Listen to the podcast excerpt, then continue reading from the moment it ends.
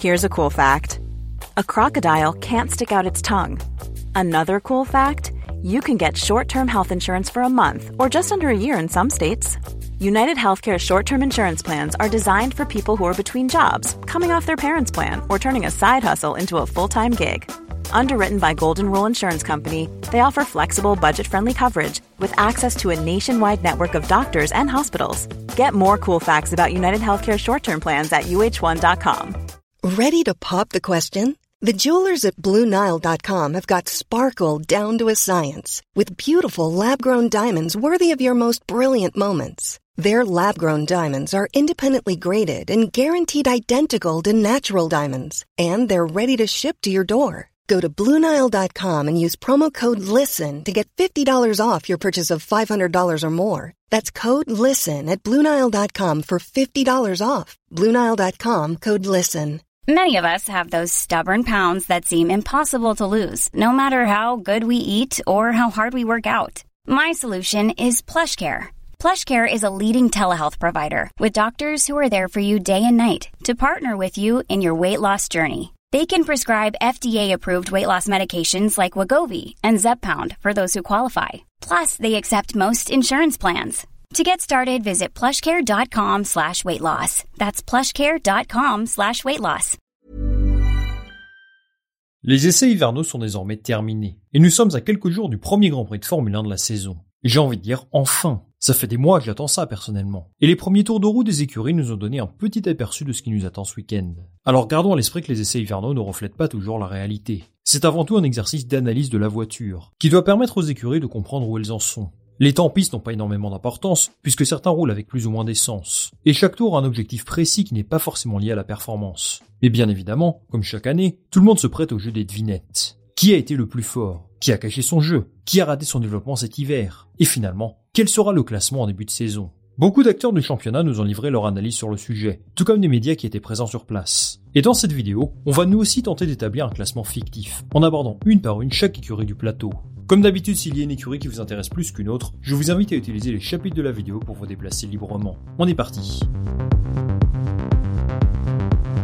Pour commencer, parlons de Haas, parce que c'est l'écurie pour laquelle nous n'avons presque aucun doute. À Bahreïn, Kevin Magnussen et Nico Hülkenberg ont davantage roulé que n'importe quelle autre équipe. Mais ce n'est pas forcément une très bonne nouvelle. D'entrée de jeu, le nouveau team principal, Ayoko Matsu, a déclaré qu'ils seront certainement la pire équipe de la grille. Il estime que leur développement n'est pas suffisamment bon pour être performant dans l'immédiat. Il mise plutôt sur une sorte de remontada après quelques courses. Pourtant, ils ont l'air plutôt satisfaits de la manière dont les tests se sont déroulés. Le gros problème de Haas en 2023, c'était leur dégradation des pneus. Hülkenberg sortait des tours de qualif absolument incroyables chaque week-end quasiment, mais son rythme de course le lendemain était abominable. C'est donc assez logiquement qu'ils se sont concentrés sur cet aspect pendant les essais, et ça a l'air franchement mieux que l'année dernière. Malheureusement, il y aura sans doute un prêt à payer au niveau de la performance, un déficit qu'ils tenteront de régler au fur et à mesure que les grands prix avancent. Ça va être un projet intéressant à suivre, parce que tout le monde les voit derniers, et je suis également de cet avis. La saison va être longue, Komatsu va opérer de gros changements dans la structure de l'écurie qui vont mettre du temps à se mettre en place. As dixième au départ, c'est une tendance qui devrait se confirmer dès ce week-end. En ce qui concerne la hiérarchie des autres écuries de bas de tableau, c'est plus flou. Et ça va peut-être vous surprendre, mais Alpine pourrait bien se retrouver à la lutte en fond de grille pour commencer. Des propres mots de Pierre Gasly, ils n'ont vraiment pas l'air bien en ce début de saison. Il n'a même pas envie de comparer sa voiture avec les autres tellement ils ont de problèmes. Et en général, quand un pilote déclare ça avant même que la saison ne commence, ce n'est jamais très bon.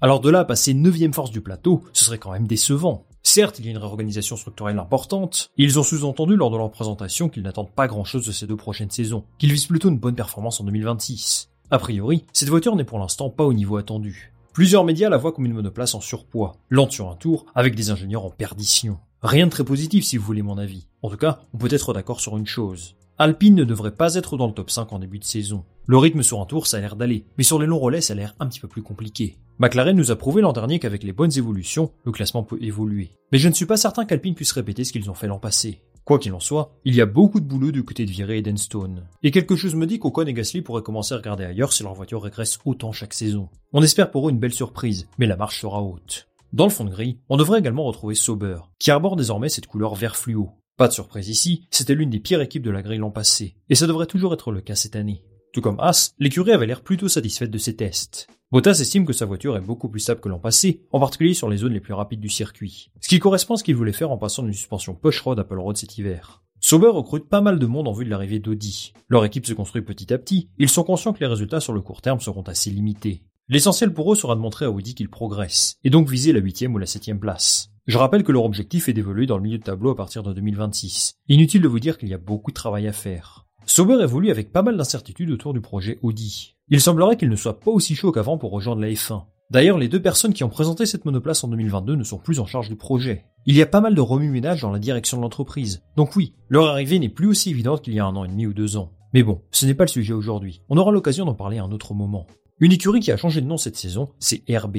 Les Racing Bulls ont été au centre de l'attention pendant ces essais, et pas uniquement parce que leur livret nous rappelle vaguement leur ancêtre Toro Rosso. La Vicarb 01 a l'air d'être une meilleure voiture que l'AlphaTauri. Ils commenceront la saison sur des bases bien plus solides que l'an dernier. Vous savez qu'elle bénéficie de pas mal de pièces issues de la RB19, l'une des meilleures voitures de l'histoire, et forcément ça peut contribuer à améliorer leur performance. Reste à voir s'ils peuvent créer un concept cohérent. Mais de ce qu'on a vu pendant les essais, l'optimisme règne. Daniel Ricciardo vise carrément le haut du midfield, c'est dire la confiance qu'il porte dans le projet. La Vicarb ne sera pas un clone de la Red Bull. Même avec un changement de nom, ça reste l'écurie AlphaTauri, avec ses forces mais surtout ses faiblesses. Laurent Mekies met en place un nouveau projet, avec notamment l'objectif de transférer une partie de son effectif dans les usines Red Bull, ce qui devrait selon lui améliorer leur performance et la compréhension de la monoplace. Mais en attendant, la réalité de la piste est qu'ils n'ont pas rencontré de problème majeur pendant ces essais, et qu'ils semblent avoir une monoplace dans la continuité de la fin de la saison dernière.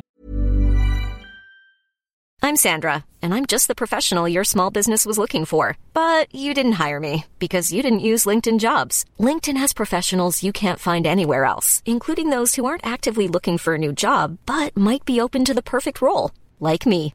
In a given month, over 70% of LinkedIn users don't visit other leading job sites. So if you're not looking on LinkedIn, you'll miss out on great candidates like Sandra.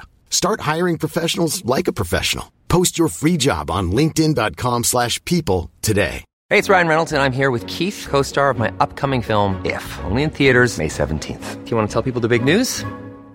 Right, I'll do. Sign up now and you'll get unlimited for $15 a month in six months of Paramount Plus Essential Plan on us. Mintmobile.com slash switch. Upfront payment of $45 equivalent to $15 per month. Unlimited over 40 gigabytes per month. Face lower speeds. Videos at 480p. Active Mint customers by 531.24 get six months of Paramount Plus Essential Plan. Auto renews after six months. Offer ends May 31st, 2024. Separate Paramount Plus registration required. Terms and conditions apply if rated PG. C'est une voiture capable d'intégrer le top 10, et donc tout le monde s'attend à ce qu'il quitte le fond de grille. Une vraie distance devrait donc se créer avec As et Sauber, et c'est également ce à quoi aspire Williams. Mais c'est peut-être l'écurie qui a rencontré le plus de problèmes pendant ses essais. On a vu Logan Sargent partir à la faute, et Alex Albon s'arrêter sur la piste à cause d'un problème au niveau du réservoir d'essence. James Holtz aurait aimé que ça se passe mieux bien sûr, il y a quand même quelques motifs de satisfaction. Alex Albon pense que leurs problèmes de 2023 sont derrière eux, mais que les tests d'avant-saison ont révélé d'autres soucis. L'équilibre de la voiture n'est pas génial, et il n'envisage pas vraiment qu'ils puissent jouer les points d'entrée de jeu.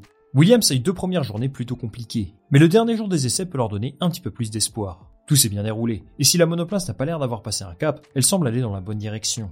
À mon avis, ils ont accumulé tellement de retard ces dernières années qu'il leur faut encore beaucoup de temps pour s'inviter dans le milieu de tableau. Mais ils devraient avoir quelques opportunités sur certains circuits. La concurrence paraît un petit peu plus relevée que l'an dernier. Ils devront compter sur un Alex Albon au top niveau, et surtout sur de meilleures performances de Logan Sargent, qui doit passer un palier cette année pour espérer conserver son paquet.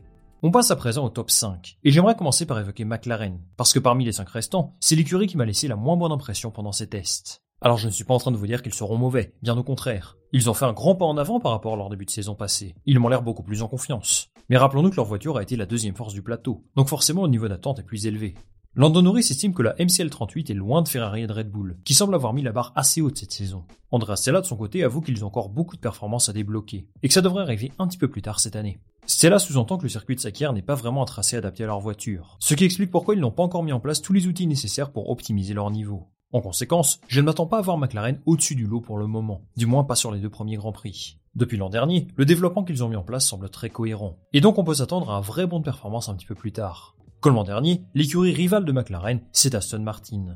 Lawrence Stroll et sa bande ont choqué tous les suiveurs de championnat l'an dernier, avec cette voiture ô combien performante. Cette saison, on ne s'attend pas à autant de surprises. D'une part parce qu'on sait que leur projet est costaud, et aussi parce qu'ils ont connu une véritable descente aux enfers en deuxième partie d'année, ce qui suggère qu'ils ont encore pas mal de chemin à faire pour atteindre leurs objectifs. Alonso avait l'air plutôt satisfait du résultat initial, tout comme leur directeur technique Dan Fallows, qui estime que leur voiture a vraiment évolué dans le bon sens par rapport à la fin de saison dernière. Ils ont l'air très rapides en ligne droite, et on peut s'attendre à les voir à la lutte avec McLaren et Mercedes pour commencer. Pour eux, au-delà de la performance de base qui devrait être plus que correcte, le plus important sera de bien négocier leurs évolutions. C'est clairement ce qui leur a fait défaut l'an dernier. Ils ne peuvent pas passer de la deuxième force du plateau à la sixième ou septième en l'espace de quelques grands prix. Ils devront compter sur une meilleure course au développement, même si je pense que leurs infrastructures peuvent les limiter quelque peu, parce qu'elles sont pour certaines encore en construction.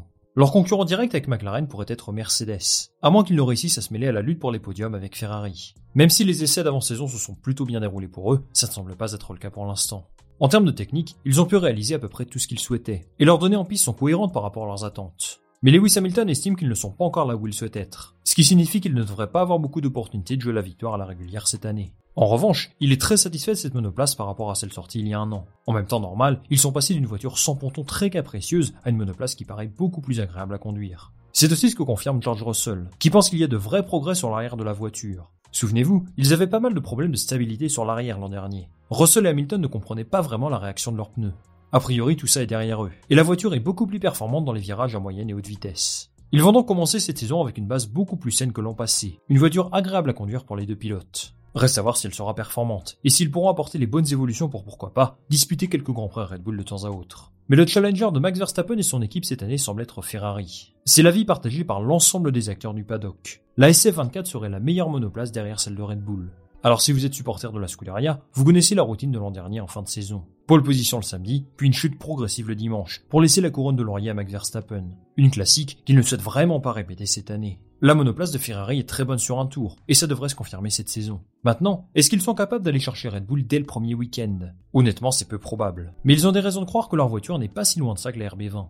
Carlos Sainz a réalisé des simulations de course pendant les essais, et on peut voir que leur problème de dégradation des pneus est beaucoup moins important. C'était l'un de leurs gros défauts l'an dernier, et s'ils ont réussi à corriger ça, ils peuvent être une menace réelle pour Red Bull. Mais c'est bien Red Bull qui a les cartes en main, et Fred Vasseur ne s'attend pas à des miracles. Il sait que la RB20 a l'air vraiment plus forte que tout le reste, mais tout de même. Son équipe a l'air d'avoir construit quelque chose d'assez rapide, et je m'attends à ce qu'il soit une deuxième force du plateau assez claire au départ. Comme l'an dernier, Leclerc pense que le potentiel de la voiture va se débloquer au fur et à mesure de la saison, et qu'ils pourront offrir un peu plus d'adversité à Red Bull cette année. Mais ce qu'il dit prouve une chose. Red Bull demeure le maître du jeu, et leur voiture a l'air d'évoluer dans une autre galaxie. Ils sont les immenses favoris à leur propre succession, et je pense que ça ne choque personne. Il suffit de voir le sourire de l'ingénieur de Verstappen pour comprendre qu'ils ont produit quelque chose de très fort, et ce serait une surprise absolue qu'ils ne soient pas la première force du plateau. Tout dépendra du niveau de ses concurrents, mais eux peuvent avancer en toute sérénité. Verstappen est évidemment en pole position pour décrocher le titre, même si on espère un peu plus d'adversité avec Ferrari. On verra quel sera l'écart avec eux ce week-end. Ils m'ont l'air d'être les seuls à avoir une chance de les battre, et cette chance est malgré tout assez mince. En conclusion, après avoir analysé tout ça, on peut tenter d'établir un premier classement. À noter que ça ne devrait pas être le classement de fin de saison, parce que la performance des uns et des autres va évoluer, et que je ne suis pas devin. Il s'agit plutôt là de tendances d'avant-saison, qui vont se confirmer ou non dès ce week-end. Red Bull sera sans doute premier, suivi de Ferrari puis de Mercedes. Derrière, c'est un petit peu plus flou, mais j'imagine Aston Martin un tout petit peu au-dessus de McLaren. Quant à la deuxième partie tableau, je place les Vicars en tête de file, suivi d'Alpine puis de Williams, avec Sauber pour fermer la marche. Voilà pour cette vidéo les amis, merci beaucoup de l'avoir regardé jusqu'au bout. Donnez-moi votre classement en commentaire. Si cette vidéo vous a plu, je vous invite à la liker, à la partager autour de vous, et bien entendu à vous abonner pour me donner un maximum de soutien et de visibilité. On va se retrouver très rapidement pour une nouvelle vidéo. Salut à la prochaine.